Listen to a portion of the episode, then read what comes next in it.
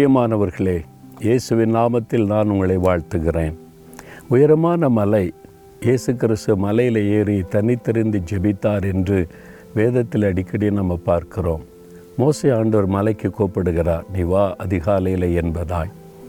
இந்த மலையில் எழுபத்தி ஏழாம் வருஷம் நான் இங்கே தங்கியிருந்த ஊழி செய்த நாட்களில் இந்த பகுதியில் தான் வந்து அதிகாலையில் உட்காந்து ஜெபம் செய்வேன்.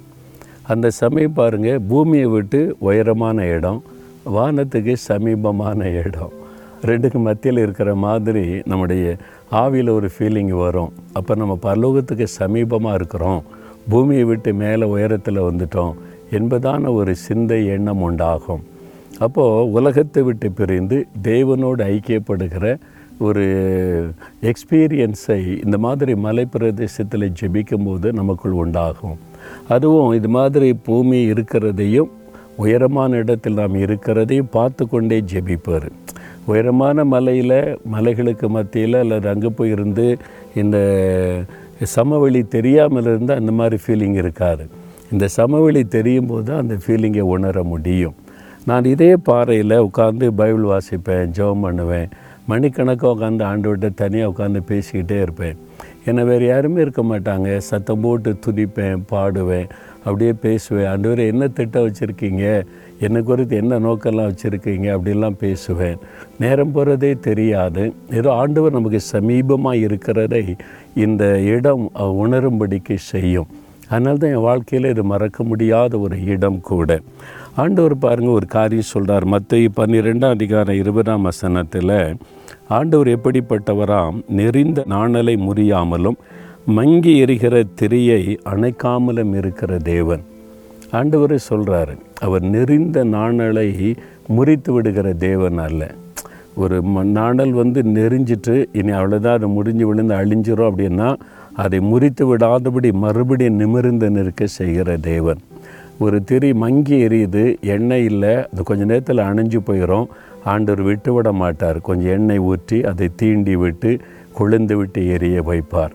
என் வாழ்க்கையில் எத்தனையோ முறை அது நடந்திருக்கிறாரு நெறிந்த நாணலை போல மங்கி எறிகிற அந்த திரியை போல சில காரியத்தினால் கவலை பாரம் பாவங்கள் சூழ்ந்து நெருக்கும் போதுடைய பல சந்தர்ப்பங்களில் என்னுடைய அப்படியே திரி அணைந்து விடுகிற சூழ்நிலை வந்தது. அந்த ஆண்டவர் விட்டு விடலை அவர் திரும்பவும் எண்ணெய் ஊற்றி அந்த திரியை சரிப்படுத்தி கொழுந்து விட்டு எரிய வச்சு இத்தனை ஆண்டு காலம் அப்படி தான் நடத்தி இருக்கிறார் நீங்கள் சொல்லலாம் என் வாழ்க்கை முடிஞ்சு போச்சு இனி ஒன்றும் பண்ண முடியாது. என்கிட்ட இந்த பலவீனம் அந்த பலவீனம் என்கிட்ட அது சரியில்லை இது சரியில்லை. நான்லாம் பிரகாசிக்க முடியாது நான்லாம் ஆண்டோருக்குள்ளே நிற்க முடியாது அப்படின்னு நினைக்கலாம். அதுப்பட்ட பாதையில் தான் நானும் கடந்து வந்தேன். ஆனால் ஆண்டோர் கைவிடவில்லை.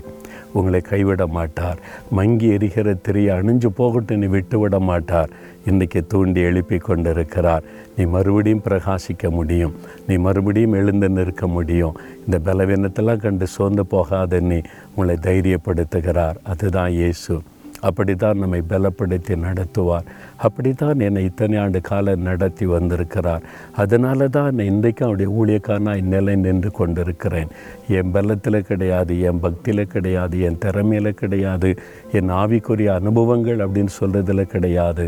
அவருடைய கிருபை அவருடைய இறக்கம் அவருடைய வாக்கு தத்துவம் நான் கடைசி வரை தாங்கி நடத்துவேன் அப்படின்னு சொன்ன வாக்கு தத்துவம் அவரை சார்ந்து கொள்ளுங்க. அவர் உங்களை விட மாட்டார் உங்களை பலப்படுத்தி நடத்துவார். செபிக்கலாமா தகப்பனே? மங்கி எரிகிற திரியை அணைத்து விடாதபடிக்கு நீர் எண்ணெய் ஊற்றி மறுபடியும் கொழுந்துவிட்டு எரிய வைக்கிற தேவன். நெறிந்த நாணல் முறிந்து விடாதபடி மறுபடியும் பலப்படுத்தி நிமிர்ந்து நிற்க வைக்கிற தேவன். இந்த மகன் இந்த மகள் இன்றைக்கு மங்கி எறிந்து கொண்டு எல்லாம் முடிந்ததென்று நினைக்கலாம். திரும்ப தூண்டி எழுப்போம் தைரியப்படுத்தும் பலப்படுத்தும். இன்று முதல் ஒரு புதிய வெளிச்சத்தை காணும்படிக்கு செய்யும் ஆசீர்வதியும் இயேசுவின் நாமத்தில் ஜெபிக்கிறோம் பிதாவே. ஆமேன் ஆமேன்.